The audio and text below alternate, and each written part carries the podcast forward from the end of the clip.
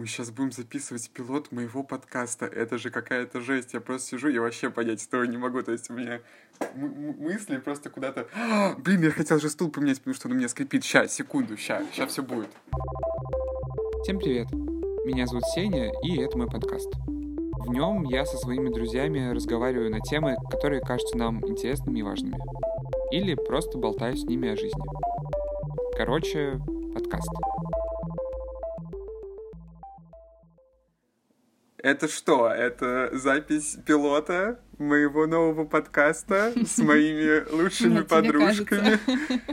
А, сегодня, меня зовут Сеня, сегодня у меня в гостях э, члены моей дизайнерской крю, э, банды и э, эм, как-то... Просто лучшие подружки. Маргинального движения ГАШ Полина и Даша. Э, я сейчас буду как Версусе говорить, представьтесь, пожалуйста, потому что мне кажется, будет круто, если вы сами о себе немного расскажете. Вот. Давай, Полин, ты начинай. А, а я знала, я знала, кто твоя любимая подружка. Ну все, пизда. Ой, извините, пожалуйста. А в каком формате нужно представляться там? Привет. Просто что считаешь о себе нужным рассказать. Окей. Okay. Uh, привет всем. Меня зовут Полина. Я учусь в вышке на дизайне с э, Дашей и Сенечкой. Я тоже так определила своего любимчика. Понятно, да? кто тут Сенечка, понятно? Все, все поняли, кто здесь лишний. Все, отключаюсь. Так, что еще? У меня есть кот и две собаки. И не знаю, я люблю делать классные штучки в иллюстраторе, в фотошопе, еще 3D недавно полюбила. Такое мини-резюме, блядь. Наймите мне на работу, пожалуйста. Расскажи, чем ты там занималась раньше, ну, типа, какие-то штуки, твои хобби, может быть? Я умею играть на пианино, блядь. Ой, блядь! Ладно, спокойно матерись уже, господи, все, я реально просто не знаю, как это будет потом выглядеть, поэтому матерись, пофиг. Похуй, точнее. Пофиг. Алине тяжело сдерживаться. Мне, мне пиздец кажется. тяжело не материться. Ребят, пожалуйста, уважайте то, как я сдерживаюсь. Фух. Э, в общем, я недавно вспомнила, что я умею играть на пианино. Еще я мечтаю переехать в Берлин и жить там оставшуюся жизнь. И умереть э, тоже там. Очень мило. Очень позитивно. 20, Спасибо я большое, Полин. В Берлине. Я, я, я, я переношу, я на правах э, создателя подкаста э, перевожу... Э, короче, даже давай. Рассказывай а, о себе. Понятно, Чё, кто да. ты, как то А, привет, я Даша. Я старшая из этих всех. а, кстати, мы, мы не представили, сколько нам лет. Мне 19 э, лично, мне. А, я тоже дизайнер, по крайней мере, пытаюсь им стать. Учусь вместе э, с Сеней и Полиночкой. Конечно. ну, а, в вышке. И причем я очень, мне кажется, спонтанно решила стать дизайнером, потому что раньше я занималась в театре и думала, что я вплотную свяжу с этим жизнь. А сейчас я э, пытаюсь делать дизайн, шью вещи. Э, очень мне нравится монтаж и анимация. Нанимайте меня на работу. меня можно. Э, короче, я тоже, наверное, представлюсь. Меня зовут Сеня, и если вы не поняли, то мы с Дашей и Полиной э, однокурсники, одногруппники. Мы учимся в школе дизайна НИУФШЕ э, на направлении коммуникационный дизайн. Мы все дизайнеры, пытаемся им быть не знаю, ну, у меня хобби особо-то нет, кроме дизайна. Я люблю просто делать всякие штуки. Я немного играю на гитаре и на укулеле.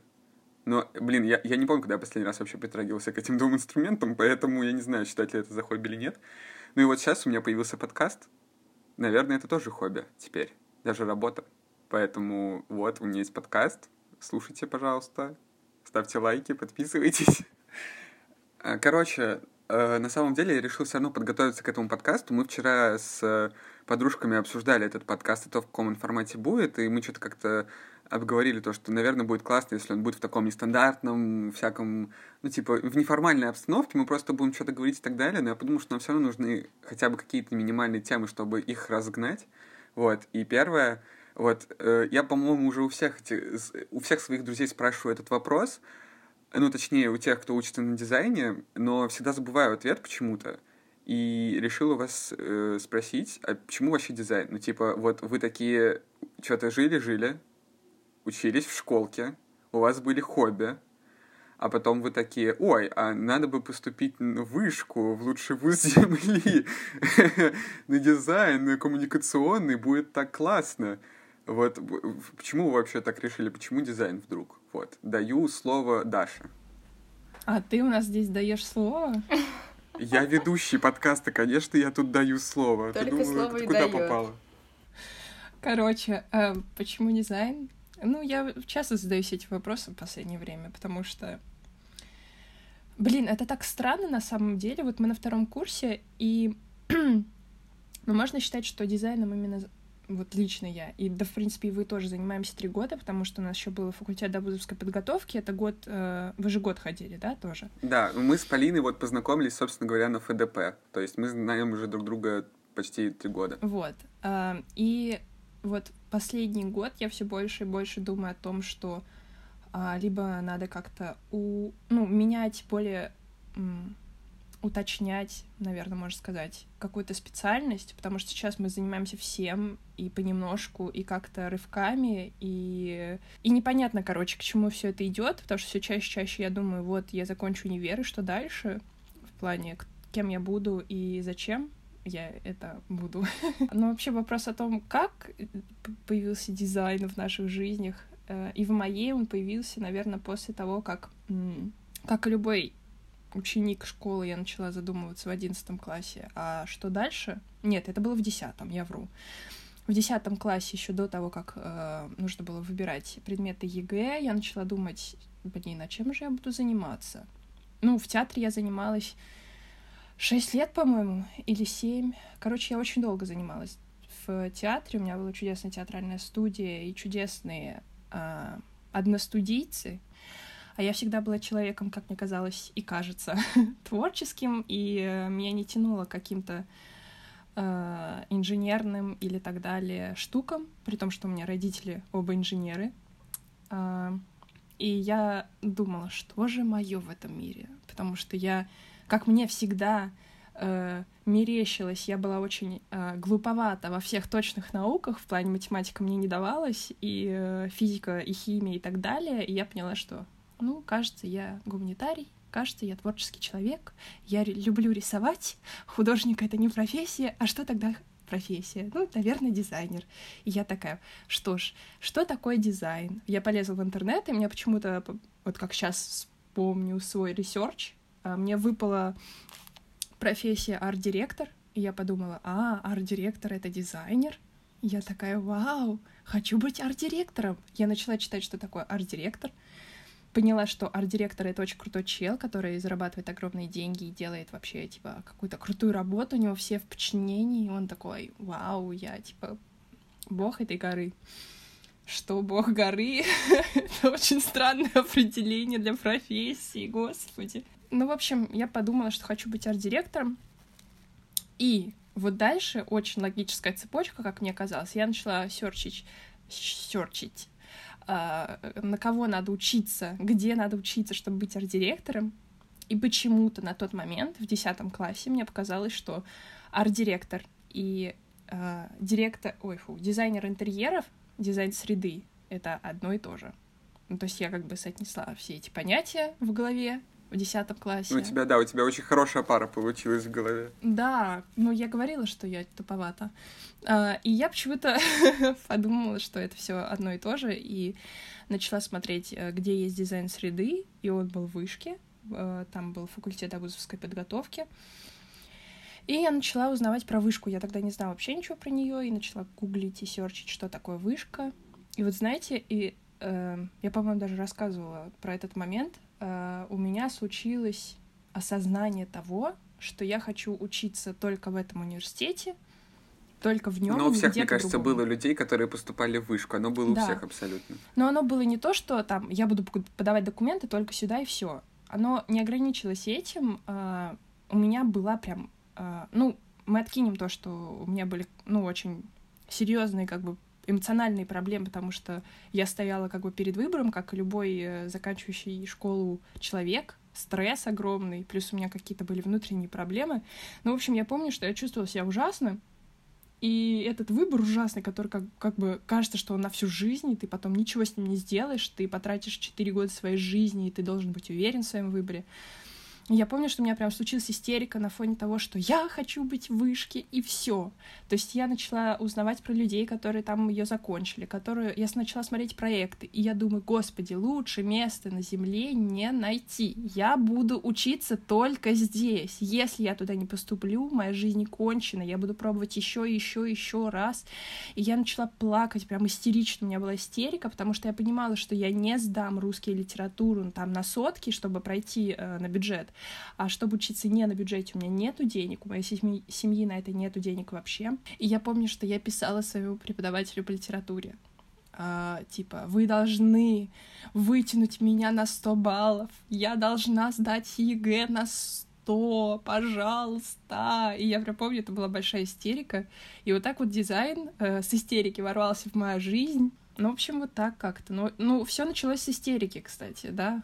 И все этим и заканчивается. Я почему спросил? Потому что вот у меня конкретно э, с самого-самого детства родители понимали, что у меня будет сто процентов какая-то творческая профессия. Прям сто процентов они это понимали. Потому что я уже в началке ходил в художку, много рисовал. Там, я очень любил лего. Я там, э, мы с папой собирали всякие э, домики, конструкторы. Короче, у меня вся Очень жизнь была построена Лего. чем-то Это творческом. показатель того, что ты творческий человек. Реально, я люблю Лего. Блин, короче, а, а чё, а чё, а чё, Лего это очень классный инструмент, чтобы развивать детей в плане, творчества, в плане творчества. Короче, неважно. У моих родителей никогда не было проблем с тем, чтобы они понимали, что я буду творческим ребенком, но просто мой папа, наверное, э, думал, что я все-таки буду в в какой-то более техническом плане э, себя находить. Типа, я помню этот прекрасный разговор, когда мы с ним сидим в машине, мы поехали в Макзав, э, ой, э, в Макавто, взяли что-то картошку и бургер, и сидим такие, и папа такой, а он тогда работал в дорожной компании, и он такой, знаешь, Сень, есть такая профессия, как инженер-мостовик. Я такой, Беру. «Э, очень классно. И ты им станешь. Очень классно, а зачем мне это нужно? А тогда я думал, что я уже буду архитектором.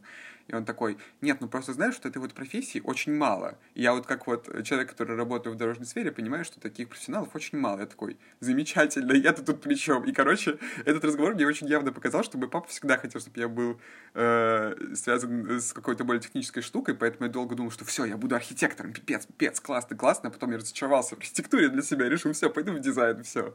И в итоге я оказался, где я оказался. Все, блин, говори. Я, на самом деле, очень рано начала задумываться про универ, потому что мне родители подталкивали, типа, а кем ты будешь, а когда уже будешь решать, а я там в девятом классе такая, даже не знаю, у меня как бы еще два года есть. И я помню, что я очень хотела быть звукорежиссером, потом все никак не могла выбрать одну какую-то профессию. Я помню, даже химиком как какое-то время хотела быть. Не помню каким, но я сдавала химию на УГ. Потому что просто то, что у меня получалось, я такая, да, я буду заниматься именно этим. Мама параллельно там шерстила все универы творческие, потому что понимали, что я не буду там физиком, химиком и так далее, инженером. И она такая, ой, смотри, вот есть вышка, э, и там открылся дизайн, почему бы нет. Э, Узнала, что там есть ФДП, и тоже вот в 10 классе я пошла на ФДП на коммуникационный, Э, он был смежный с фотографией, я помню, и на э, медиа и коммуникации. Вот, я помню, что я отучилась один модуль, собственно, и там, и там. На просмотре на медиа, ой, на коммуникационном дизайне я получила 6, и такая, «А, в пизду. Я вернусь в следующем году, там подучу фотошоп, потому что все мои одногруппники были более подготовлены ко всему этому, потому что они были в одиннадцатом классе. Ну и в одиннадцатом классе я пришла на ФДП, познакомилась с Сеней и с другими подружками. И все стало намного лучше, потому что у нас и преподавательница была очень классная, Катя Гущина. Катя, если ты слушаешь, привет тебе. Я хотел сказать, что на самом деле вот мы сейчас втроем сидим, и я понимаю, что нас судьба, ну типа, я это понимаю иногда, но сейчас я еще раз вспомнил о том, что нас с вами судьба связала, то есть мы не могли бы с вами не познакомиться, потому что я тоже пришел на ФДП в 11 классе, и сначала меня распределили в группу Даши, э, у которой был коммуникационный дизайн Савриск. Савриск — это современное искусство. Современное искусство, да, извините. Э, и я пробовал в этой группе один день и такой, не-не, я не хочу там учиться, и при этом э, я не помню, например, Дашу оттуда. Я не помню тебя оттуда. Но мы стояли на лестничной клетке вместе. Да, у нас, у нас была история. Я считаю, это важно рассказать, потому что это наша судьба. Короче, в первый день, когда все студенты ФТП собираются, э, чтобы их распределили по группам, они стоят очень долго у одной из самых больших аудиторий вышки. И мы стояли там, ну, какое-то какое-то долгое время, и мне очень хотелось покурить, прям максимально. Я очень нервничал, мне очень хотелось покурить. И вдруг какая-то девочка, которая потом в итоге стала моей одногруппницей ФДП, э, Маша, тоже привет, если ты это слушаешь, э, она сказала, кто-нибудь хочет выйти покурить? И я такой, я хочу. И мы пошли курить. И, и вот с моей и стороны эту историю... это выглядело так. Я стояла э, с Полиной, еще одной нашей подружкой, э, и мы стояли, и мы только познакомились, и, ну, я ужасно стрессовала, потому что, ну, новые люди, что-то сейчас нужно будет делать, я вообще не понимаю, что я здесь делаю, и было стрёмно. И мы стояли, ждали, пока откроется аудитория, э, и тут я вижу девочку, э, которая, по-моему, очень неформально выглядела, и э, я помню какого-то парня, который стоял и громко с кем-то разговаривал и шутил. И я думаю, вот, блин, ему классно, наверное. У него уже есть здесь знакомые, друзья, и он себя чувствует кайф. И типа я ну, я думала о том, что я хочу познакомиться с большим количеством людей, чтобы чувствовать себя комфортно, но я не очень общительный человек, в плане мне тяжело заводить новые знакомства, тем более, если я не чувствую себя, ну, типа, комфортно здесь. И, короче, мне было очень неприятно видеть э, вот этого парня разговорчивого, эту девушку неформально выглядящую, потому что я завидовала немного их общительности их, типа, свободному стилю общения. И тут эта девушка э, такая, кто хочет покурить? И я думаю, это очень классная возможность с ней познакомиться. И, типа, блин, сейчас, скорее всего, соберутся какие-то ребята, и вот мы с ним познакомимся, но я почему-то засала э, идти вместе с этими ребятами, и, ну, не знаю, мне не хватило смелости, и я увидела, что вот этот парень, который меня уже э, бесил, хотя я его не знала, и вот эта девушка собрались и пошли и да, и пошли курить. И я причем не помню, как выглядел этот парень, и в итоге мы вот спустя год мы начали обсуждать, э, как мы ходили на ФДП, и оказалось, что вот этот парень был Сеня, и я смотрела на него, и причем я вообще не помню его лица с первого знакомства. У меня довольно часто такое, что я не помню первые впечатления о человеке, потому что я просто лицо даже не могу вспомнить. Но я просто помню, что вот первое впечатление о Сене у меня было то, что он меня бесил страшно, потому что он был ужасно разговорчивый и общительный. Это прям бесило. Этот, этот, мотив, этот мотив э, протекает сквозь все наши, знаете, с вами отношения. Нет, э, мотив еще вот э, этой девочки-неформалки Маши и Сени, потому что когда Сеня пришел уже ко мне в группу на ФДП, они пришли вместе с Машей и еще с одним э, парнем, э, вот, и я почему-то думала, что вы втроем пришедшие супер вообще круто друг с другом тоже общаетесь, уже все друг друга знаете. И все такие девочки. И даже я, я помню, я помню, я э, такая типа, классный парень, но почему он разговаривает с ней, а не со мной? В смысле? Ну типа, что мне сделать, чтобы ты обратил на меня внимание? Потом я начала с тобой общаться сильнее, такая, отвернись. Короче, это вот эти все оскорбления к тому, что я очень рад, что мы в итоге с вами общаемся и дружим, и на самом деле очень классно, что так, так, так получилось. А, я еще, еще хотела вас спросить, а, вот мы уже с вами по факту заканчиваем второй курс. У вас изменилось как-то отношение к, к вашей профессии, к дизайну в принципе? Ну, спустя два года. Я, когда поступала на коммуникационный дизайн, думала, что вот граф-дизайнер, он делает и плакаты, и книги верстает, и еще видео монтирует, и то, и это, на все руки мастера, вообще очень все круто делает. И когда мы начали погружаться э, в само мастер, ну, как бы в... Как это сказать даже? Короче, когда мы начали постепенно разбираться в профессии, в принципе. Да, спасибо. Мы начали разбираться в профессии. Я поняла, что просто невозможно уметь абсолютно все делать на сто процентов идеально, круто, творчески и отдаваться полностью абсолютно всему, что ты делаешь, потому что, ну, чему-то ты точно будешь давать предпочтение, и Это на самом деле как-то даже грустно, потому что хочется заниматься по максимуму всем и быть разносторонним человеком, но, как мне кажется, что уже ну, так не получится, потому что в любом случае э, ты будешь уметь что-то намного лучше, чем что-то другое. Как я отлично разговариваю. Ты очень хорошо выбирал гостей для своего подкаста, ну, короче. Я знал, кого позвать, да, это правда. Ну, если вот э, мое мнение, то, наверное, у меня изменилось так, что я вообще ничего не знала о дизайне плане, ну, я не думала всю свою жизнь, что я буду заниматься дизайном. И то есть, как спонтанно это все началось, то есть я, наверное, была слишком... А...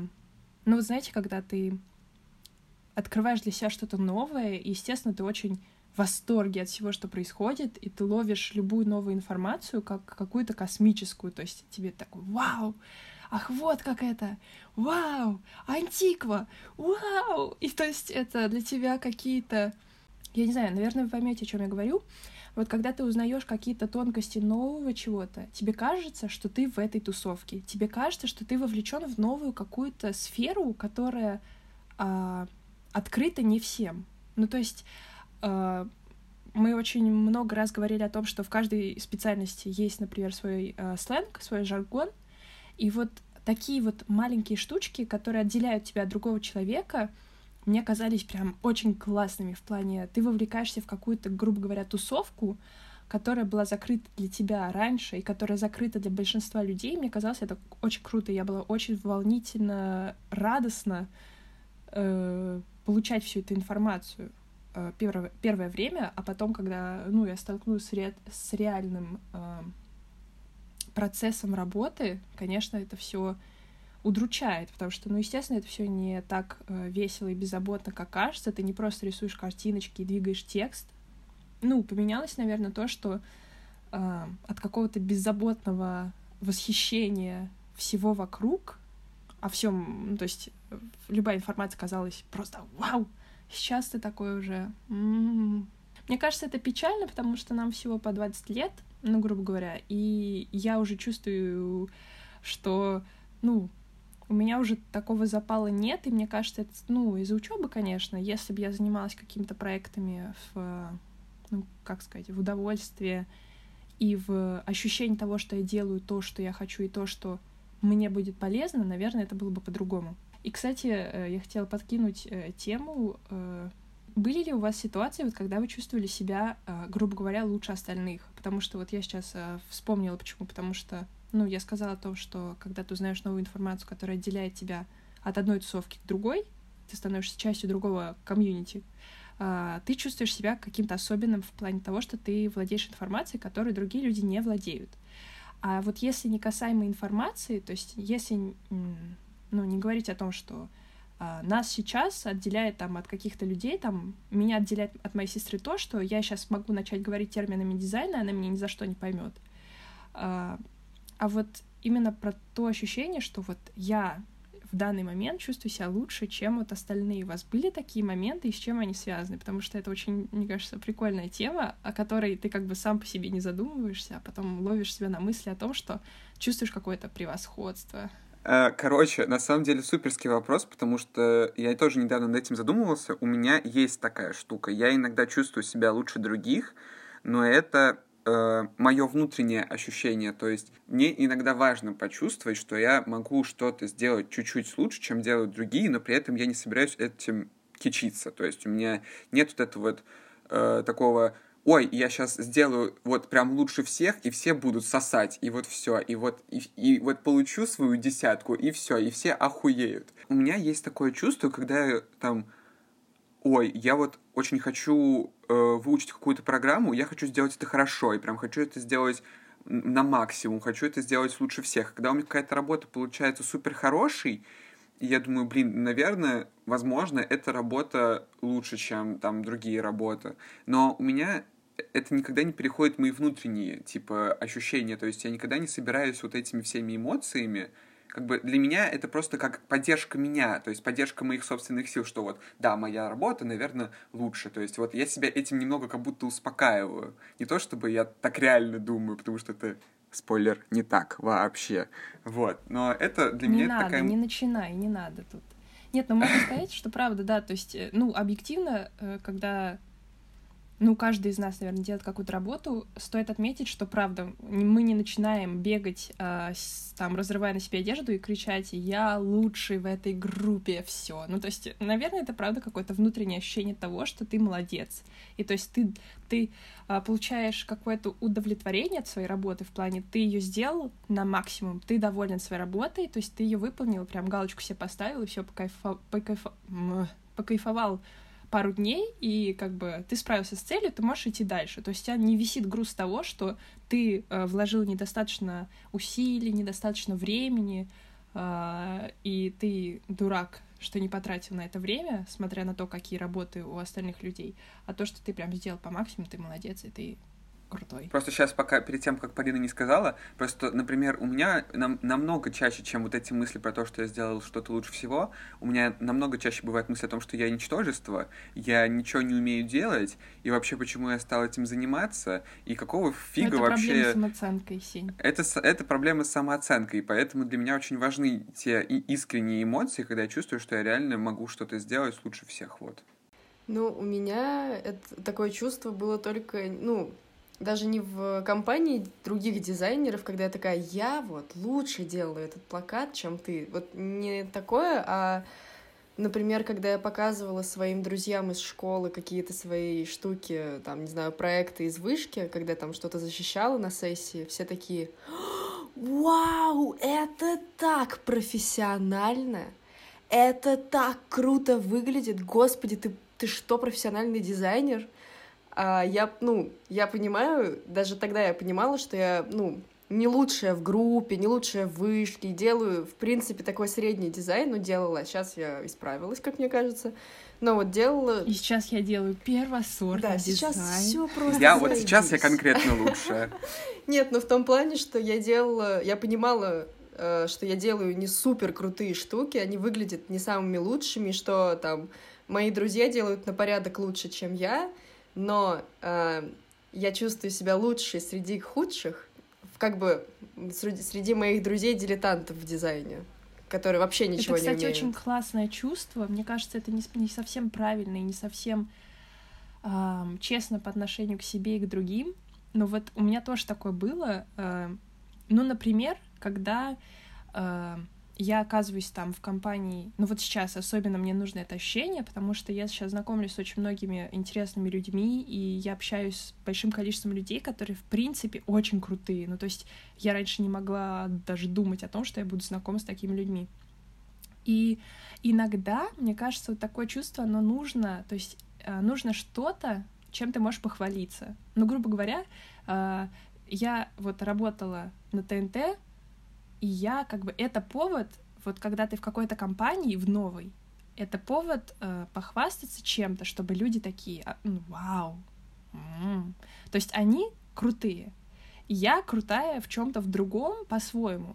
Но вот, чтобы доказать этим крутым чувакам, что я тоже крутая, то есть мне нужно какое-то события в моей жизни. Пусть вся моя жизнь не, не, со, не крутые события подряд, но у меня есть пару моментов, за которые я действительно горда.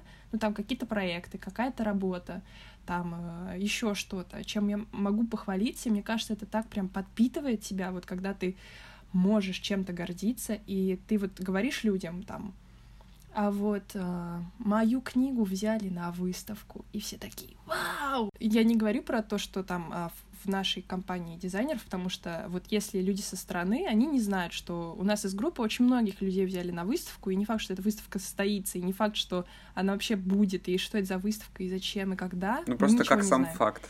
Да, сам факт того, что ты можешь сказать своим э, каким-то тем же бывшим одноклассникам при встрече, ты там, у тебя спросят, ну, что, как там твоя дизайнерская жизнь, и ты скажешь, ну, мою книгу взяли на выставку, а еще я напечатала две свои книги, э, сделала мультик и еще что-то, и это, ну, кажется весомым, то есть ты сам оправдываешь то, что ты не просто так дизайнер. И мне кажется, это очень вот прикольно. Да.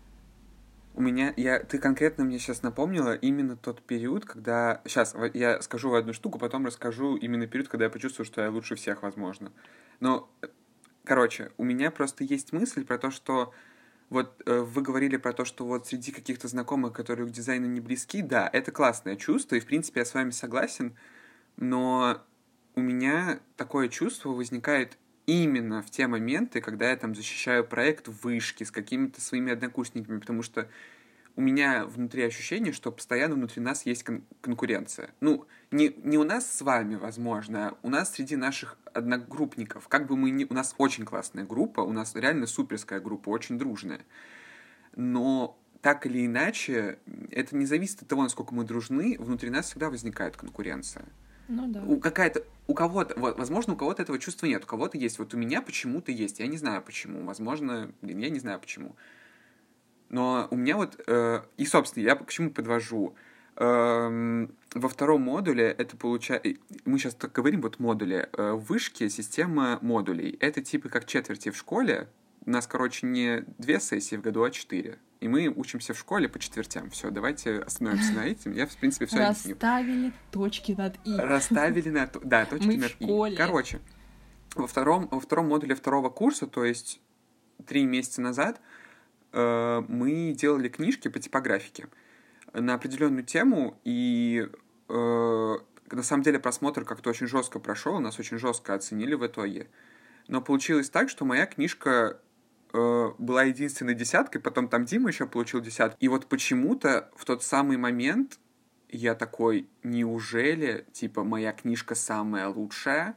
Типа, неужели я прям лучше? У меня реально, мне, мне даже в какой-то момент стало очень неловко от этого чувства, потому что я не люблю его испытывать, мне кажется, ну, типа, это очень странно. Но просто я в эту книжку очень много вложил, э, и мне было очень важно, чтобы ее оценили хорошо, и в итоге, когда все получилось хорошо, я как будто выдохнул, и такой, все, она лучше всех. Э, Ну, даже, наверное, книжка лучше всех, не я лучше всех, а книжка лучше всех, она взяла десятку, все, я лучше, типа, все, класс, все, спасибо большое, вселенная. Но это чувствовалось, потому что после этого просмотра, когда мы узнали оценки, ты написал в группу, в нашу общую ВКонтакте, всей группы, а, вы все достойны десяток, ребят. Ваши книжки очень крутые. Ну просто, знаешь, это было очень странно слышать от человека, у которого единственная десятка, типа, я лучший, но вы тоже достойны быть лучшими. Типа, ребята, Но это, мне кажется, как раз та самая неловкость, э, потому что ты как, ну, такой осознаешь, «О, вау, у меня одна десятка, наверное, остальные про меня что-то думают, и ты такой, ребят, ну вы же тоже классные. Ну, это все какая-то попытка э, не чувствовать, наверное, неловкость за то, что ты лучший. Но это тоже очень странно, чувствовать неловкость. Типа, почему ты должен извиняться за то, что ты лучший? Да, вот, и вот я тоже об этом сейчас задумался, типа, в нашем, как будто, обществе есть такая штука, что нам нельзя быть, типа, лучшими, типа, нельзя как будто выделяться, типа, если ты выделяешься и что ты сделал лучше всех, тебе нужно быть скромненьким, и такой, ой, да прекратите, ну что вы, я, я хочу, типа, например, иногда гордиться тем, что я сделал классный проект, его классно оценили, но у Мне меня, не, кажется, это у меня не того- хватает храбрости для этого.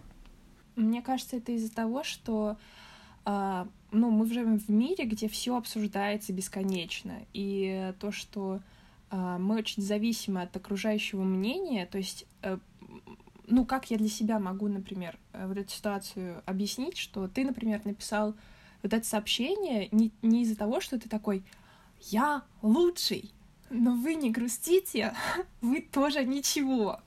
Ой, если Нет, бы у нас был видеоподкаст, это было бы очень смешно. Да, у меня актерские вылезают какие-то штуки. Короче, это, наверное, больше для того, чтобы ты э, оправдываешь себя, ну, то есть ты себя защищаешь от того, чтобы люди о тебе что-то подумали. То есть ты, ну, ты написал сообщение для того, чтобы не показаться каким-то возомнившим из себя что-то, при том, что про тебя вообще никто так не подумал, и, естественно, такого ничего не произошло. Я вот не говорю сейчас конкретно про твою ситуацию, а вот про ситуацию в целом. Вот такой вот один человек из какой-то общей группы выделяется, и он, наверное, сразу думает, что, черт, все думают про меня, что я сейчас чувствую себя звездой, и я должен им показать, что я не звезда, но как это ненавязчиво сделать, чтобы они точно не подумали, что я не звезда. Короче, это какой-то замкнутый круг именно того, как мы хотим, чтобы люди про нас думали хорошо, и мы боимся, что люди про нас подумают плохо, и этим, возможно, усугубляем ситуацию. То есть, когда ты пытался сделать... Ну, вот сейчас как раз про твой кейс, про то, что ты хотел э, не показаться э, чувствующим себя э, самым крутым, ты написал сообщение, и все такие... Э, что он себе возомнил? Мудила. Да, то есть это какой-то замкнутый круг, и мне как раз кажется, что это про то, как мы хотим, чтобы нас воспринимали. То есть, ну, я уже, наверное, все уже сказала про это. Давай, Полин. А, ну, я просто хотела согласиться с тем, что иногда, ну, вот именно в такой ситуации, когда ты пытаешься показать ну, когда ты начинаешь оправдываться за успех, что, в принципе, когда ты это говоришь вслух, это очень тупо звучит. Ну, оправдываешься за то, что ты лучший. Почему ты должен вообще оправдываться? Ну, ты же не... Ну, из-за того, что ты лучше, это же не значит, что ты сделал так, что все остальные хуже. Или там, ты... Это не значит, что ты думаешь, что все остальные хуже, чем ты. Просто обстоятельства каким-то образом так сложились, что, ну, оценка оказалась выше, да, это же не значит, что все ты, значит, звездочка во лбу, я тут король и так далее. Ну, как бы, это же не так работает. Ну, у меня просто была внутри такая штука, да, я когда получил десятку, я очень сильно обрадовался, потому что девочки помнят, то есть вы помните, что я очень сильно заботился об этой книжке, чтобы она получилась классной, как и все мы. И, типа, я очень много времени на нее потратил, и типа, с ней очень много связано. Это, мне кажется, вообще, эта книжка — это э, тема для отдельного, блин, подкаста моего личного, монолога огромного. Но, короче, я когда получил десятку, я просто почувствовал радость за то, что мои э, старания реально оценили, но мне было очень-очень странно от того, что у меня, меня единственного оценили хорошо, и я искренне хотел написать, что, типа, ребят, типа, не, вы, вы тоже заслуживаете десяток, но сейчас, вот, спасибо, да, что подняла эту тему. Сейчас конкретно, то есть вот на данный момент я понимаю, что я тогда оправдывался. Ну, типа, я такой, я не, я не хотел, чтобы у меня, только у меня одного была десятка, простите, вы тоже заслуживаете. То есть сейчас я как бы переосмысливаю для себя весь этот момент, реально сижу такой, думаю, блин, реально, то есть, типа, Чё? Этим сообщением ты не разрушил свою репутацию, ты не стал козлом отпущения, никто не начал на тебя да я понимаю, что не разрушил, просто далее. сейчас для меня... Сейчас я как бы, да, просто анализирую ситуацию, понимаю, что это было довольно странно, но как бы, нет, понятное дело, что ты не разрушил мою репутацию, мою репутацию разрушают мои истории в Инстаграме. Факт. Да, чтобы, чтобы разрушить репутацию, нужно, чтобы она сначала была, знаешь. У меня была еще одна тема, которую я хотела бы обсудить. Мы, в принципе, ее очень часто затрагиваем. Карантин, самоизоляция. Чтобы понимали, сегодня, 21 марта 2020 года, Uh, уже почти неделю студенты uh, перешли на дистанционное обучение. У нас, в вышке, у нас в вышке тоже организовано дистанционное обучение. И мы уже неделю сидим дома и не видимся, и созваниваемся только по скайпу. Я хотел с вами обсудить такую штуку. Мы с вами уже, в принципе, ее затрагивали, но не в рамках подкаста. У меня, когда начался, началась вся эта история, у меня было очень много негативных эмоций, потому что типа, сидеть дома, а у меня, ну, типа, я еще до этого, типа, неделю назад вернулся из Испании, и я такой, блин, что реально уже это начинает набирать такие обороты, неужели все, все очень будет плохо? А потом мы поговорили с моей сестрой, Лина, привет, если ты это слушаешь. Так вот, я стал, я понял, что просто из всей ситуации надо пробовать извлекать больше выгоды, и, в принципе, по этой причине я вообще решил попробовать записать подкаст, потому что эта мысль у меня уже, ну, довольно ну, с Нового года, наверное, где-то в голове, и я что-то думал, такой, блин, когда я же, я, я, надо, наверное, пробовать записать, и так далее, туда-сюда. А тут появился шанс, и я такой, поехали. Испанский начал учить, поехали.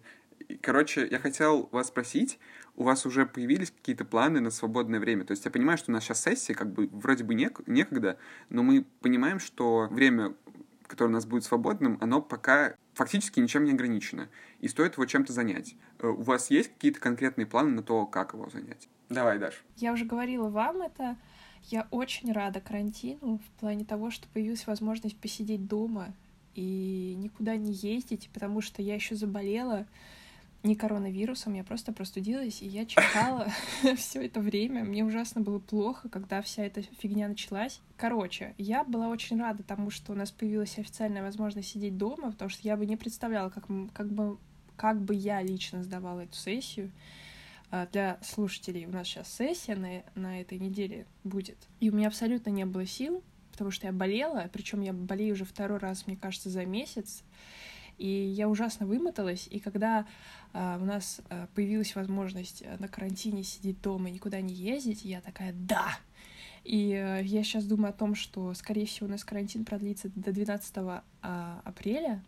И я такая, черт, я надеялась, что у нас карантин до конца года. И я для себя уже спланировала. Ну, во-первых, я сейчас выздоравливаю, и я все это время, то есть свободное, которое оно было, я лежала и выздоравливала, пока я не заметила разницы, короче.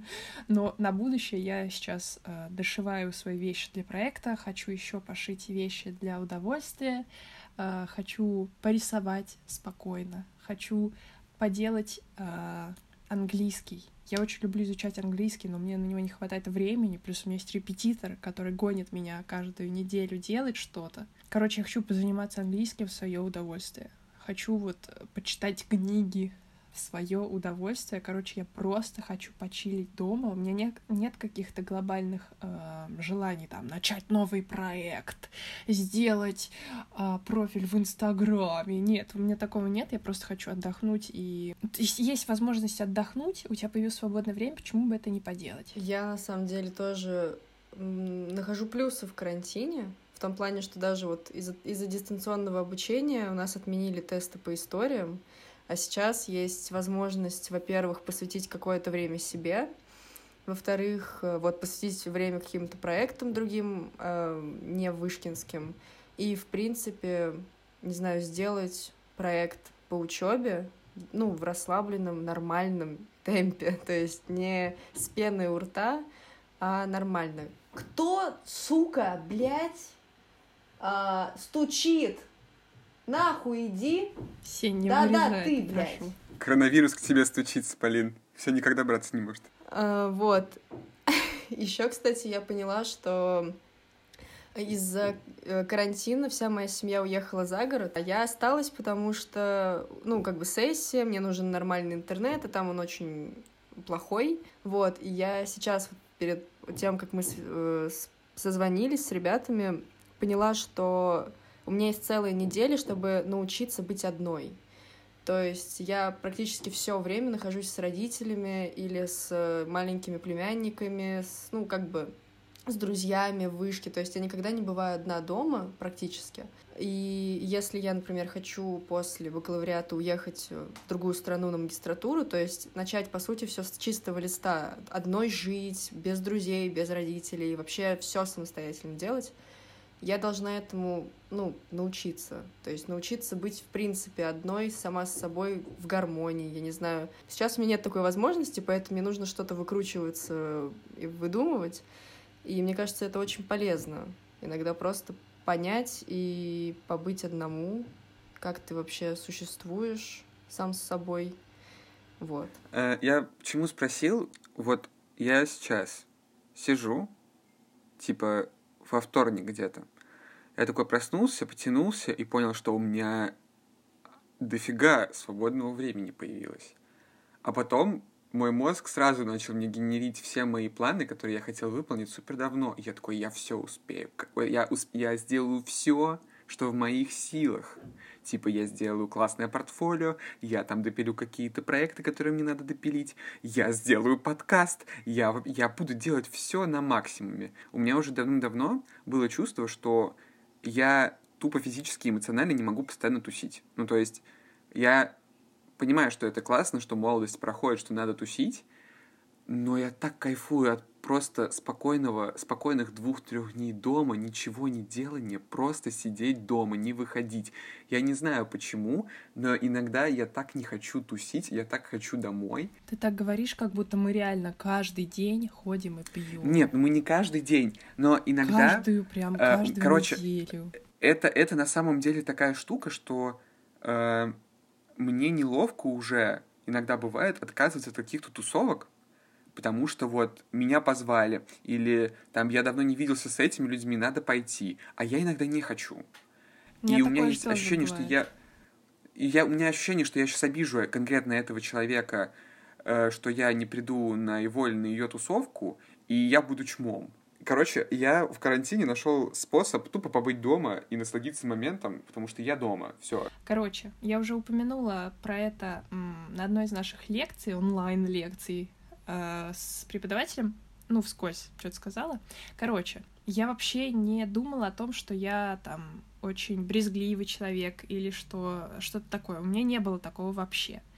И потом я стала замечать, что в, в конце 10 в начале 11 класса у меня появилась вот прям брезгливость. То есть я начала замечать за собой, что я стала брезгливым человеком. Ну, я как бы могу связать это с тем, что это появился какой-то период стресса и так далее, но я когда за собой это заметила, я такая, о боже мой, я как бы стала э, тем человеком, над которыми я раньше смеялась. Объясню, какие, например, ситуации у меня появились в жизни, которые раньше у меня не было. И я стала замечать, что мне неприятно, когда, ну, например, моя мама делает салат, она э, черпает салат, ест, облизывает ложку и, типа, ну, обратно эту ложку в салат кладет. И я такая, чего? И я помню очень конкретную ситуацию, когда э, меня прям чуть ли не до слез довело вот мое новое чувство брезгливости. Короче, это было, не помню, по-моему, в деревне. У меня было в руках мороженое, знаете, такой рожок. И я всегда рожок мороженого ем с ложкой. Uh, то есть я очень неаккуратно ем, поэтому, чтобы избежать того, чтобы я вся перемазалась, я всегда теперь ем рожок с, с ложкой. То есть даже если я беру в Макдональдсе, я беру его с ложкой и ем рожок мороженого ложкой. Объяснила.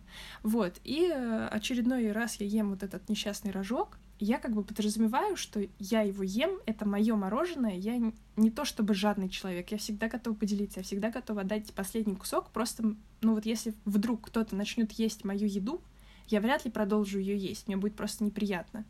И ко мне подходит моя мама и такая, типа, дай.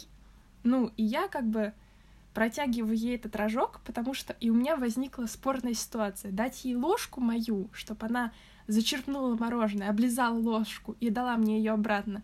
Или протянуть ей рожок мороженого, чтобы она его, его типа откусила. Ну, вот знаете, люди, которые не лижут мороженое, а откусывают. Вот у меня мама такой человек. Я думала, я выберу меньшее зло и дам ей, э, протяну рожок, она откусит кусочек, и как бы все пройдет э, с, с наименьшими жертвами. Что делает моя мама? Она знает, что у меня появилась брезгливость, и она над этим ржет в плане, э, ей не очень приятно, что я э, чувствую брезгливость к таким родным людям, как мама, и я тоже это не очень в себе люблю, но вот это просто есть. И она, короче, берет этот рожок и прям смачно облизывает его. И я как бы беру это обратно мороженое, и я понимаю, что я не могу сейчас ничего ей сказать в плане как-то разозлиться или еще что-то, потому что это такая, типа, это такая мелочь, которая вообще не стоит внимания, но я почти расплакалась от того, что и как мне теперь есть это мороженое? Мама, как ты могла? Ну ты человек, который знает. И я такая, мам, ну зачем? Ну ты же, ну, я такая начала что-то мямлить, но мне было настолько обидно от этой ситуации, типа она знает, что я Э, во мне есть брезгливость. И она так сделала специально. И я думаю, черт, вот эта ситуация. И, в общем, вот такие вот какие-то штуки во мне начали появляться. И это, естественно, очень сильно мешает мне жить. И я очень э, не люблю это в себе. Прям это меня бесит. Вот тем более сейчас у меня появился молодой человек, и я как бы очень хочу, например, с ним начать жить. Он, наверное, об этом не знает, так что если он подслушает этот подкаст, это будет сюрпризом. Антон, привет. В общем, э, я, например, для себя поняла, что я очень хочу жить с ним, а, не просто потому, что он мой парень, и я такая, вау, жизнь с парнем, вау, а в плане того, что мне просто хочется какой-то обособленности от семьи, я потому что всегда себя позиционировала как очень самостоятельного человека, которому нужна независимость, и я просто начала проецировать э, свои какие-то качества на совместную жизнь с кем-то, не обязательно с парнем, вот я начала думать о том, что я брезгливый человек, я э, очень требовательный человек к людям, как я буду жить с человеком, у которого другой порядок жизни. Потому что я знаю, что, типа, э, вот мой парень, он очень такой, эй, ну, типа, все делает очень... Он очень такой, эй, класс, да. Так, подожди, а к, а к чему ты, какой вопрос ты хотела задать? Подождите, это предыстория. Да, я, я понимаю, что это долгая предыстория. О, боги! И тут появился карантин, И появилась вся эта дичь с э, мытьем рук по пять раз в день. У меня появилась как будто бы э, официальная причина для моей брезгливости, для моей вот этой вот педантичности в плане, ну, вот такой вот чистоты. И я начала за собой замечать, что вот пару дней назад мне нужно было с семьей э, съездить там к нотариусу. Я реально э, дошла до метро и такая, мама, открой дверь, пожалуйста.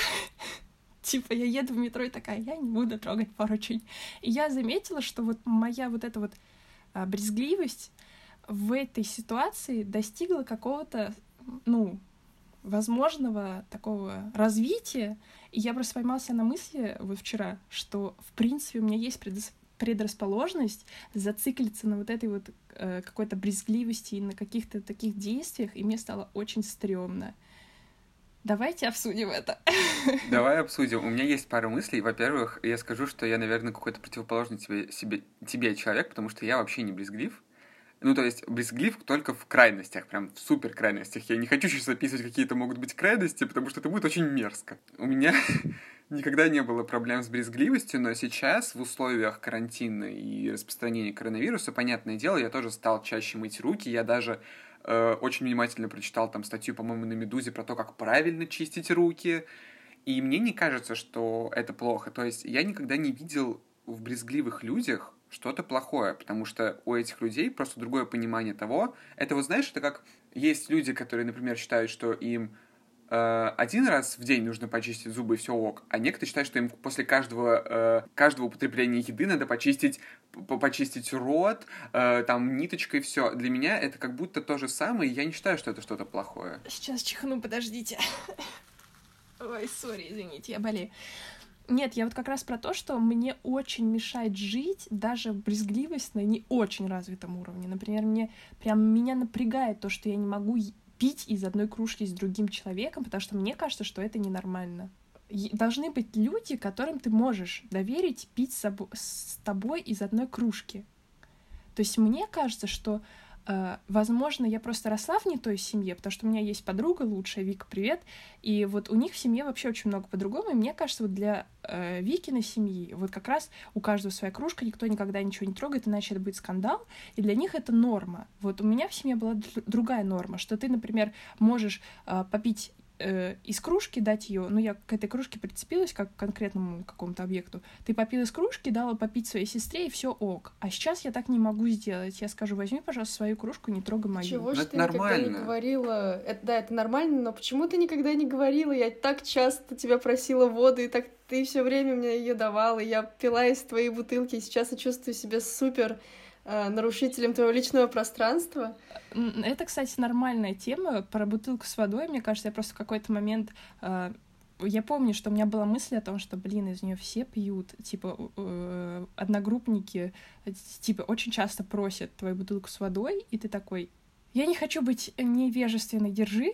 А сейчас я как будто бы уже смирилась, что вот бутылка — это как будто бы общественный объект, и я иногда втихаря, чтобы не показаться грубой, вот я боюсь того, что я покажусь грубой, я такая беру бутылку, кто-то попил, я такая горлышко. У меня тоже иногда такое бывает, это нормально. Типа, знаешь, вопрос о брезгливости в этой, конкретном, в этой конкретной ситуации — это какой-то вопрос о личных границах. Типа, если тебе реально некомфортно то, что люди берут э, твою там бутылку с водой и пьют из нее. Если тебе неприятно, что там ты должна или кто-то пьет из твоей кружки, это абсолютно нормально. Просто стоит об этом сказать, типа, честно. Я, мне кажется, если люди любят тебя и понимают твою ситуацию. Вот опять же, я именно этого и не хочу. Я не хочу, чтобы люди такие, прости, я потрогал твою кружку.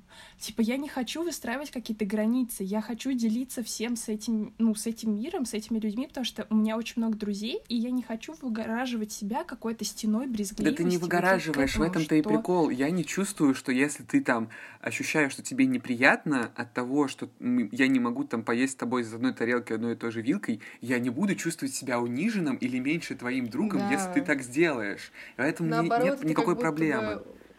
Уважение твоих личных границ, то есть твои личные границы заканчиваются там, где начинаются чужие, так что... Кстати, у меня э, насчет бутылки, то, что ты протираешь иногда, у меня то же самое с наушниками. Э, когда я да, типа, да, я такая... Да, точно. Есть, типа, насколько я сейчас понял из твоего, из, из, из всего этого рассказа, есть как бы, как будто две степени, в которые тебе некомфортно. Тебе лично некомфортно, потому что ты сама такой становишься, тебе уже лично некомфортно. И тебе некомфортно от того, что ты как будто заставляешь других людей действовать вот так. Вот если думаешь, что ну, по второму тебе, неком, типа, тебе некомфортно от того, что де- заставляешь людей делать так, то перестань, все ок. Типа, ну, я конкретно понимаю, что такое бывает. У меня есть и более брезгливые люди в моих знакомых, там вообще жесть. Ну, то есть там реально жесть. И это нормально, потому что, блин, все люди разные. А если тебе уже некомфортно с этим, то я не знаю, что с этим делать конкретно. А, я почему начала об этом больше думать? А, потому что, во-первых, у меня есть очень много близких мне людей, которые э, у которых абсолютно другой, другие привычки, другой образ жизни. У меня есть э, одна знакомая, которая однажды ко мне пришла домой, и э, она пришла и такая идет на кухню и такая, давай пить чай. Я говорю, помой, пожалуйста, руки, ты пришла с улицы, и типа это правило моего дома. Но я как-то сказала, я такая, ой, а можешь, пожалуйста, руки помыть? Она такая, что, зачем? Я такая. И мне было так неловко сказать ей, пожалуйста, помой руки, типа, казалось бы, это, ну, это мой дом, у меня есть правила. И то же самое с парнем. У него какие-то другие правила жизни, которые а, мне неловко нарушать. Вот у меня передо мной стоит очень сложный вопрос, типа, где идет вот это нарушение границ? В какой момент а, я буду нарушать его привычки в семье? Я понимаю, что если э, вопрос касается меня и моего здоровья, я могу потребовать того, что, пожалуйста, сделай так, потому что я вот хочу вот так. Э, типа это касается меня. А есть какие-то штуки, касаются только его, и я не могу уже ему запрещать что-то делать или не делать. И, но при этом меня это начнет триггерить, и я такая, черт! Я тебя прекрасно понимаю, но мне кажется, что это зависит уже реально от воспитания каждого человека, потому что, например, вот у меня, меня так, ну, тоже я выросла так, что, например, если я беру чужую вещь, я ее верну, в, ну, в идеальном состоянии по максимуму. То есть я, например, ее там, я не знаю, вообще... Синя в этот момент жрет. Видите, я сейчас пил чай, у меня чаинка просто застряла во рту, я не мог ее вытащить никак. Сорян, блин. Ну, короче, прикол в том, что я не могу... Э, ну, я максимально уважительно отношусь к чужим вещам, которые я беру, например, да? И был такой случай в Берлине, первый раз. Маша, привет. Я знаю, что ты слушаешь это. У нас подкаст приветов. Да, Маша забыла расческу. И, ну, мне не жалко, я ей дала свою. Но я сказала, пожалуйста, можешь э, оттуда волосы убирать, потому что мне, ну, мне неприятно. Не знаю, меня тоже так вот воспитали, что нужно это делать. Ну и что вы думаете? Она этого не делала. Я каждое утро ей об этом напоминала, и она все равно этого не делала. И я понимаю, что мне становится уже неловко ее просить, но я понимаю, что как будто бы мне стыдно за то, что это моя привычка, это меня вот э, моя какая-то штука, но это же моя вещь, ты ее взяла, почему ты не уважаешь какие-то мои личные границы, мои личные, не знаю, заскоки, да? Мне кажется, что, ну, не знаю, очень странно чувствовать неловкость, когда ты пытаешься попросить соблюдать твои личные границы. Не знаю, мне кажется, что если ты э, приходишь кому-то домой или берешь чужие вещи, то есть ты какими-то своими действиями затрагиваешь другого человека, ты должен уважать в первую очередь его э, правила, его границы и, ну, играть как бы по его правилам. Мне кажется, вот как раз этим надо бороться, если какой-то человек затрагивает твои интересы, затрагивает какие-то твои порядки и устои жизни, которые ты считаешь возможными потребовать от, не, от него, от нее, чтобы он это сделал, то это сделать стоит, потому что ты выстраиваешь свои границы, и ты э, устанавливаешь правила игры. И, наверное, так надо. И я сейчас подумала о том, что это, наверное, будет забавно слушать другим людям, которые даже об этом не задумывались, у которых нет с этим проблем. Люди, у которых нет с этим проблем, вы живете очень круто, я вам очень завидую, потому что у меня есть проблемы с выстраиванием границ. Мне кажется, у меня просто есть небольшая травма, вот как раз касаемо отношений, касаемо дружбы, у меня есть травма касаемо границ, и мне кажется, это, это как раз то, что мне мешает, и то, что нужно преодолевать. Короче, просто хотела я не успела вставить эту историю, когда ты говорила про своих родителей и про то, что у тебя в семье по-другому относятся. Как-то раз, просто реально, я самый брезгливый человек в моей семье, И моя сестра вообще, ей, ну, у нее маленькие дети, и ей вообще все равно. То есть, когда ее дочь э, просто руками трогает мою еду, она такая, ну, почему ты не ешь, Полин? Ну, типа, для нее вообще это нормально. Я помню, как-то я месила тесто для блинов, и моя сестра подходит просто пальцем вот так вот в тесто, пробует и такая, нормально, и уходит. И я думаю, а что мне дальше с этим делать? Вот, а еще у моих родителей почему-то такая фишка, они не, не вытирают овощи после того, как их моют. Ни овощи, ни фрукты. То есть они, например, помидор помыли и сразу так вот его режут. Или там яблоко помыли, сразу вот так вот с капающей водой с него, ну, как бы, едят. Как Почему? Зачем вы это делаете? Что это за насилие какое-то? У каждого свои, у каждого свои какие-то э, требования к этому Нет, миру. да, реально. да, но я не понимаю этого вообще. Кто-то не моет бананы. Да, все люди разные, у каждого свое. Короче, я, пожалуй, подытожу тогда. Э, как мне кажется, вся проблема с брезгливостью очень сильно завязана на э, выстраивании личных границ и на ощущении себя, как сказала Даша. И у меня есть такая штука, что каждый раз, когда я как будто пытаюсь привить людям э, свои привычки, я как будто их воспитываю, потому что девочки знают, я очень люблю чистоту. Меня воспитали в семье, где нужно, чтобы все было чистое. И вот у меня есть вот именно с этим большая проблема, что я понимаю, что многие люди привыкли именно жить так, как им комфортно, но я живу по-другому.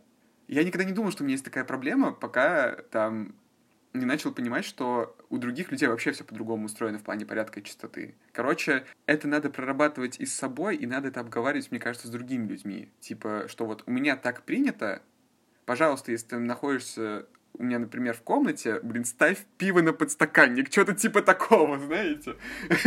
Сень, ты это вырежешь потом, но я просто сейчас скажу, представляете, какой вот э, прикол будет? Вот я скину парню своему послушать этот подкаст, и он такой, Даша, а почему ты мне это не говорил? И я ему скажу, что? Что мне было стыдно его попросить? Представляете, какой это вообще жесткий Э, момент психологический, это же вообще ужасно. Не, мне кажется, будет ему нормально. Мне кажется, что он услышит это не от тебя лично, а как будто с другой стороны будет прикольно. Ну, ага, ну, короче. А потом скажет, почему ты мне лично не сказала, и сказала это не каким-то людям, девам. Ну, то же самое Маша скажет, почему ты, блядь, до сих пор помнишь эту хуйню, вот это вот все Ну, начнется. потому что, конечно, с другими людьми это намного проще обсуждать, чем э, с, с кем-то, кого это касается. Опять же, если... А в принципе, сень можешь не вырезать. В да. принципе, чего уж тут. Опять же, даже если бы мы это обсуждали с этими же людьми, то есть как бы было, ощу... было бы ощущение, будто бы мы такие злопамятные помним, типа, как, как какие-то мелочи, которые вообще им, ну, им это не важно, у них нет таких проблем, да? Поэтому мы бы казались очень странными и злопамятными людьми.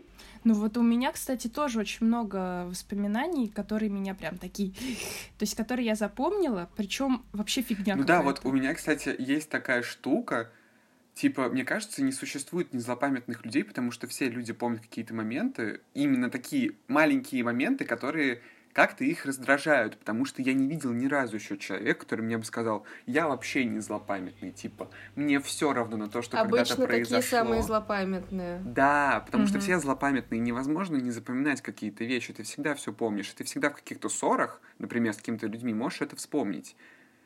Типа вот у меня, например, очень часто такое возникает. У меня, кстати, проблема, я вообще не злопамятная.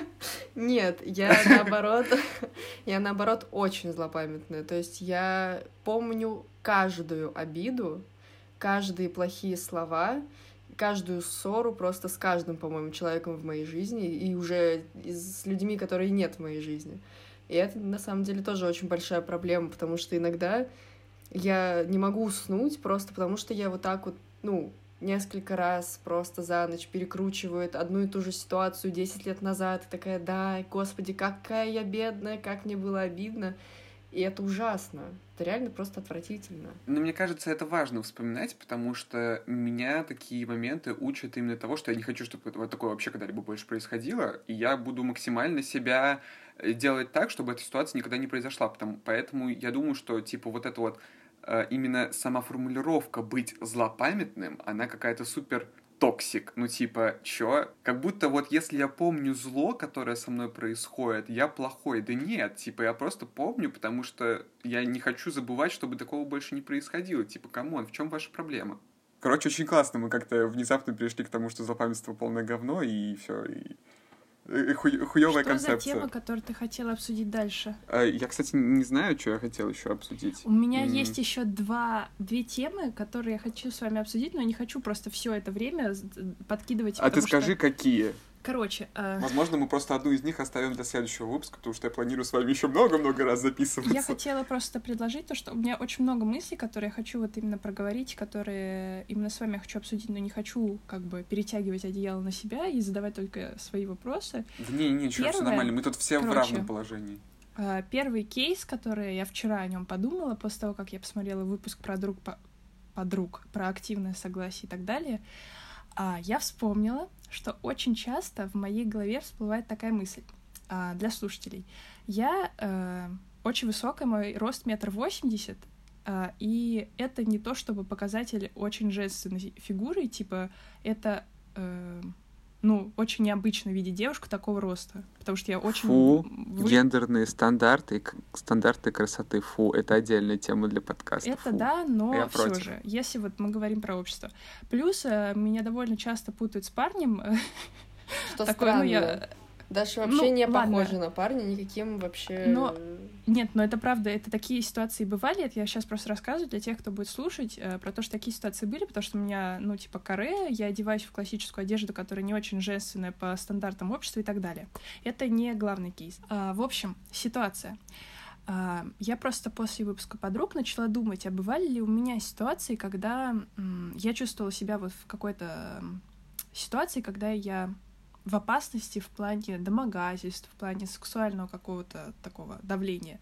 А, и я начала вспоминать такая, ну, вроде бы такого не было, за исключением, что там меня мужик однажды сигналил, мне чуть э, в машину не посадил к себе, но это был вот какой-то единичный случай, единственный какой-то очень такой запоминающий, скорее всего, больше такого не было.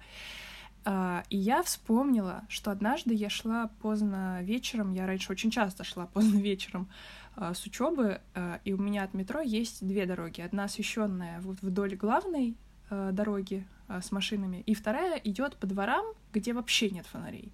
И я очень часто иду по той, которой нет фонарей, потому что она короче.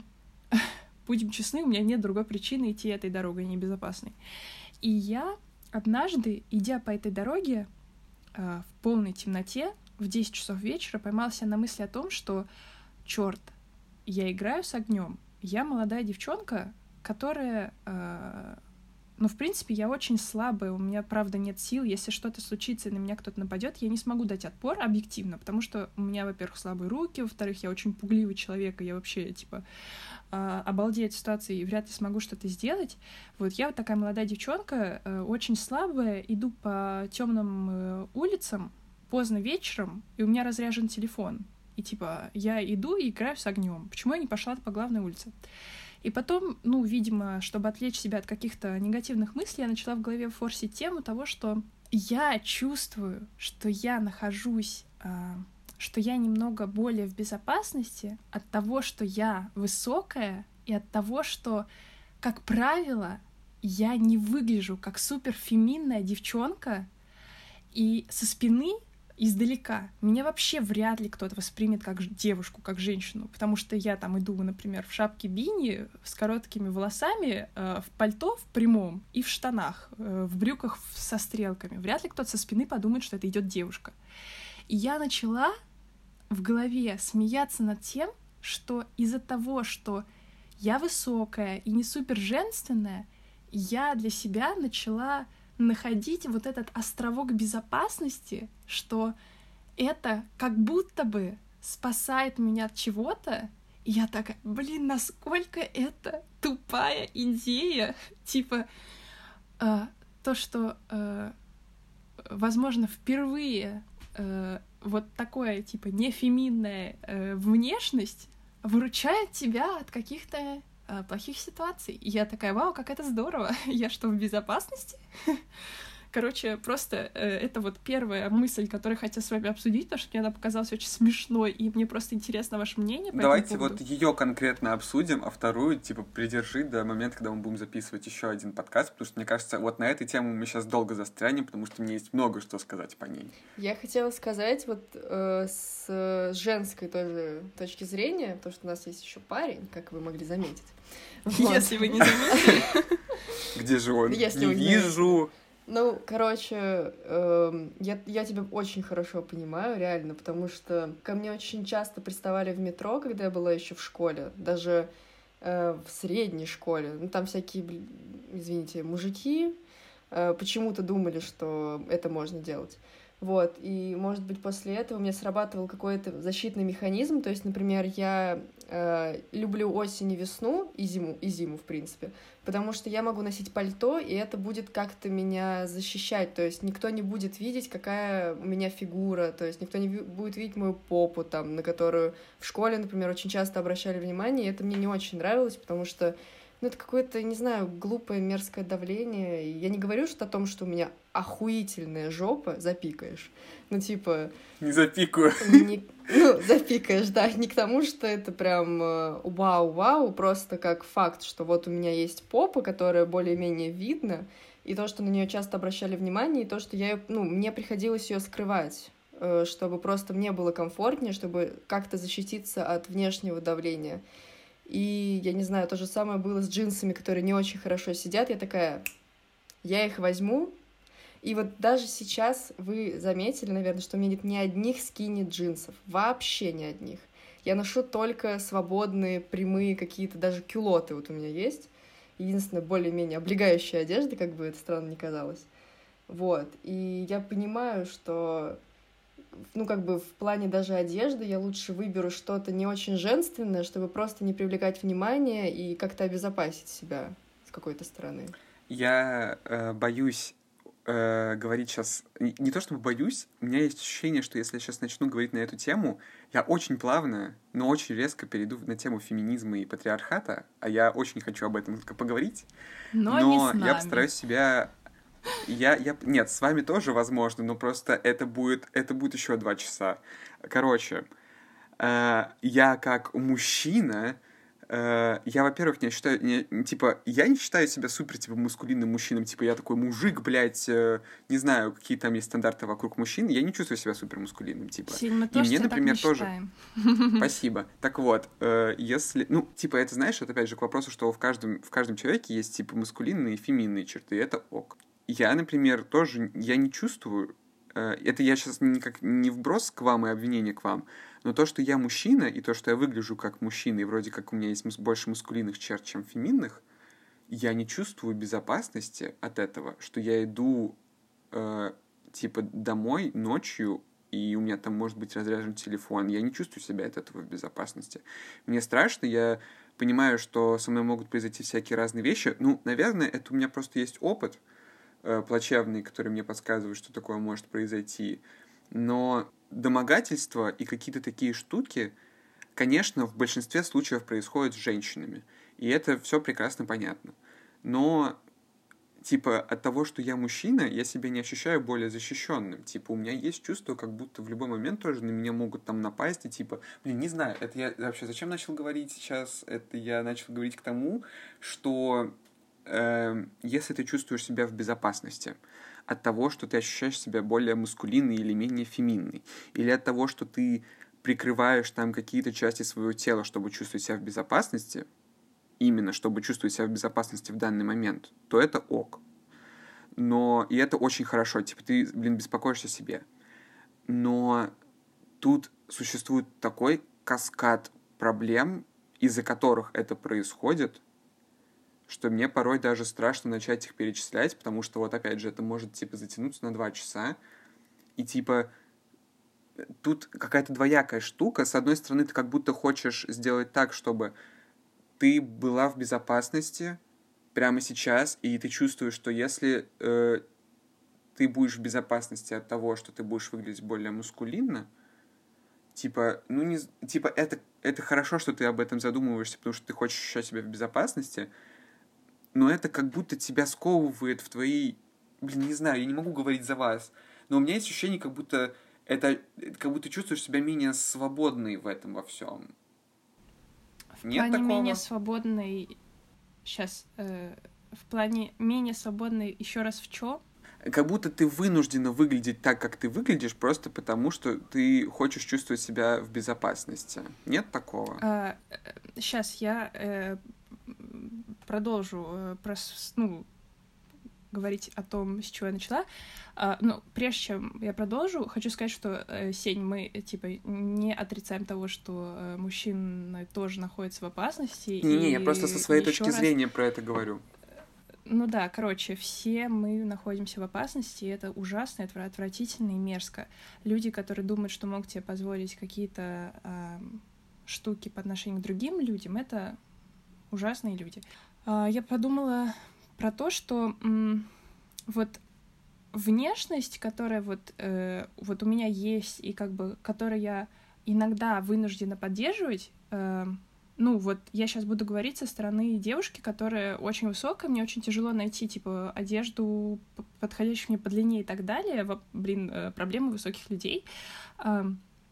И плюс к этому я еще чувствую, что я, например, внутри себя ощущаю, что иногда вот в какие-то дни я очень хочу выглядеть прям супер девчачий, супер женственной, супер а, как-то феминной и так далее, но у меня как будто встречаются сразу барьеры того, что вот у меня есть какая-то комфортная, не знаю, область того, как я могу одеваться и как я могу выглядеть, она как комфортна для меня не только в плане безопасности на улицах, а просто в плане комфорта того, что я, например, вот когда пришла в университет, э, ребята помнят, с красной помадой, с яркой красной помадой, все сразу на это обратили внимание.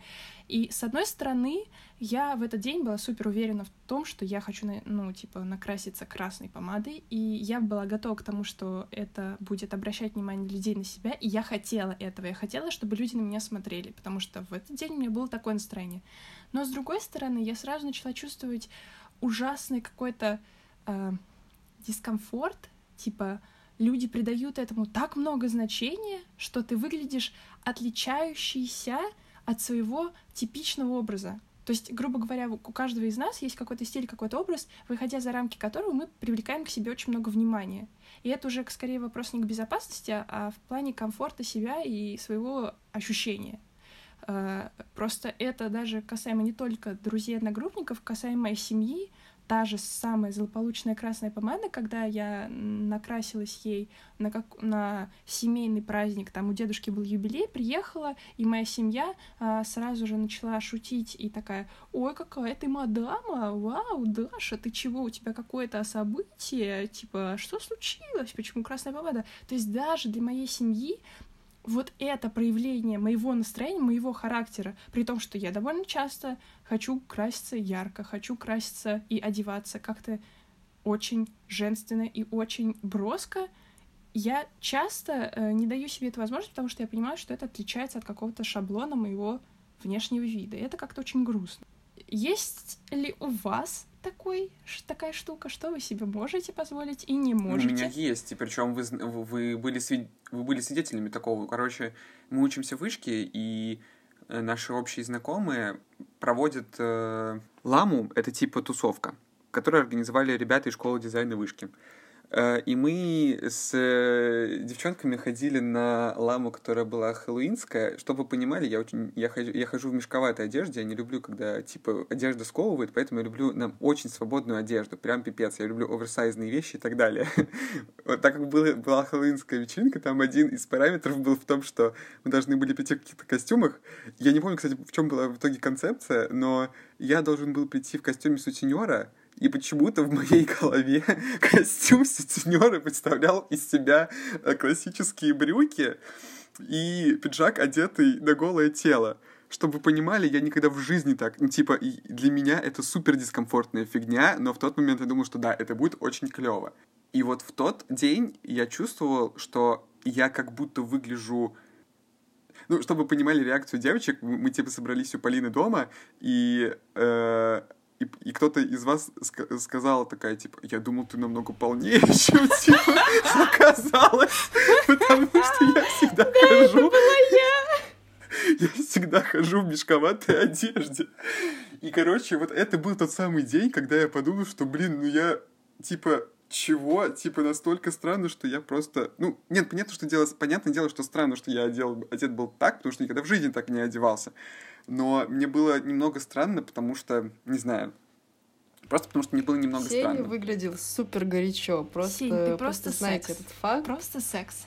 Да, реально, просто секс. Я, блин, Прям грудь чисто. побрил перед тем, как так одеться. Конечно, выглядел супер сексуально. Спасибо большое. Не за что. Так, у тебя есть что сказать, Полин, по этому поводу еще? Ну, на самом деле, да, потому что я очень редко ношу юбки. Угу. И я поняла, что я вообще даже, когда осень там и зима, я вообще их перестала носить, хотя в школе я это обожала делать. Вот ты в минус 20 такая, пойду в юбке в капроновых колготках. Да! Ну, типа, сейчас я понимаю, что нет, нет и нет. И, в принципе, даже когда лето, я надеваю какую-то юбку или платье, я прям супер некомфортно себя чувствую. Даже не потому, что, ну, я не знаю, э, это просто неудобно из-за того, что ветер и так далее, а потому что, господи, все видят мои ноги, и я сама вижу свои ноги. Это то же самое, как вчера я э, надела на видеотрансляцию с э, нашими кураторами короткую майку с короткими рукавами, и я вспомнила, что у меня есть татуировка на руке. То есть я все время ношу какие-то тоже мешковатые кофты с длинными рукавами, свободные джинсы, все вот такое вот. Сама уже забываю, как выглядит мое тело. Плохо это.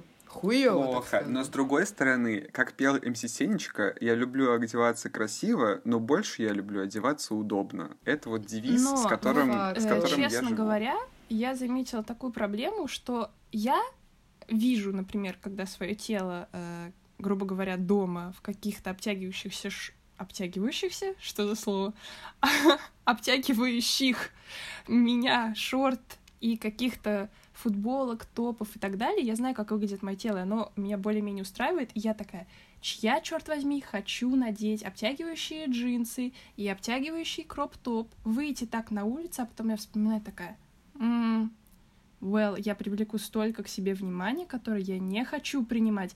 Я просто хочу выйти так на улицу, и чтобы люди продолжали жить своей жизнью, чтобы они не э, обращали внимание на то, как выгляжу я и выглядит мое тело, потому что я помню, что прошлым летом я как раз пыталась с этим бороться. Я помню день, когда я решила прийти в топике, э, который я обрезала. Короче, у меня был полуголый живот, какие-то свободные синие, по-моему, это были штаны такие шелковатого материала. И я помню, что э, даже мои любимые подружечки, это вообще никакие претензии, типа не только к вам у нас есть компания, ну, то есть я видела, что их реакция на меня была. То есть я как-то э, вызвала их реакцию, при том, что э, мы там с вами э, ночевали, там у нас, типа, мы видели друг друга в шортах. И, типа, О боги, о боже, о боже. мой. И ну, типа, все равно есть какая-то реакция, когда ты одеваешься или выглядишь не так, как ты обычно выглядишь, и меня это так бесит. Мгм. Есть Да. такое. Но это, в принципе, можно понять. Типа, с моей стороны, когда я одеваюсь так, как я обычно не одеваюсь, понятное дело, что на меня будут обращать больше внимания, потому что, блядь, я никогда так не одеваюсь. Типа, ну, понятное дело, что на меня будут обращать внимание. С другой стороны, приятно ли мне это внимание сейчас или нет? Вот это другой вопрос. Да, вот иногда ты одеваешься очень... Ну, не ты, я в плане вообще. И ты тоже, Сень, но и вообще Ты люди. как человек. Да, ты как человек. Не оправдывайся, просто говори. Короче, иногда, когда ты одеваешься очень красиво, и, например, не получаешь какую-то хотя бы реакцию от своих подружек, которые тебя видят, не знаю, я, например, расстраиваюсь иногда. Ну, не знаю, я, в принципе, очень идеализирую одежду в том плане, что если, например, я некрасиво оделась, как мне кажется, у меня день испорчен вообще к, к черту. То есть я могла и не выходить из дома сегодня. И то же самое с макияжем. Ну, то есть...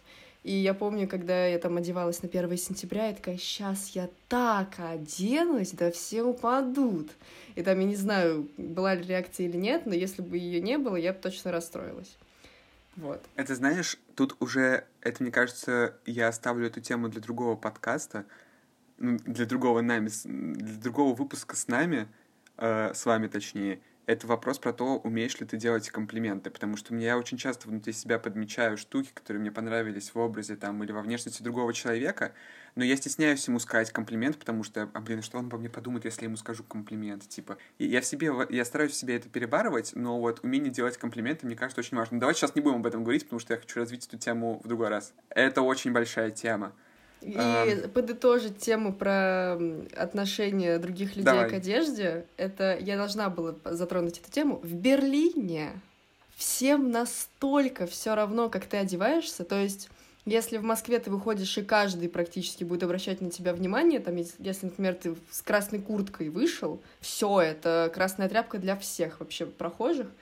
В Берлине э, моя подруга Маша вышла в полупрозрачных пижамных штанах моих, в вельветовом пиджаке, в какой-то засанной майке, и э, не знаю, через дорогу был точно такой же человек, и всем было вообще, ну, абсолютно похуй. Я тоже самое в Барселоне заметил. Это просто так прекрасно, потому что, ну, это разный менталитет. Менталитет не существует. Социология у нас была, Полина. Для кого наш ну... прекрасный социолог говорит, что менталитет это выдуманное? Я не слушала, я все равно польз... буду пользоваться этим термином. Короче, хорошо. А, люди привыкли к разным штукам. И в других странах, там вот в Испании или в Германии, э, по нашим наблюдениям, ну, намного лучше и расслабленнее вообще относятся к другим людям. То есть, ну, опять же, даже возвращаясь к личным границам. То есть, когда, например, на тебя смотрит половина улицы, потому что ты просто в красной куртке вышла, э, это тоже как-то нарушает Я думаю, границы. что эта ситуация будет стабилизироваться. Ну, я надеюсь, что будет. Ну, потому что чем больше людей каждый день видят людей, которые одеты не так, как они, мне кажется, у них вырабатывается какое-то типа терпимость к этому, у тех, у кого есть к этому нетерпимость. Ну, я не знаю, в, в, моей, в, моей идеальном, в моем идеальном мире, в котором так происходит, мне кажется, это так происходит, не знаю.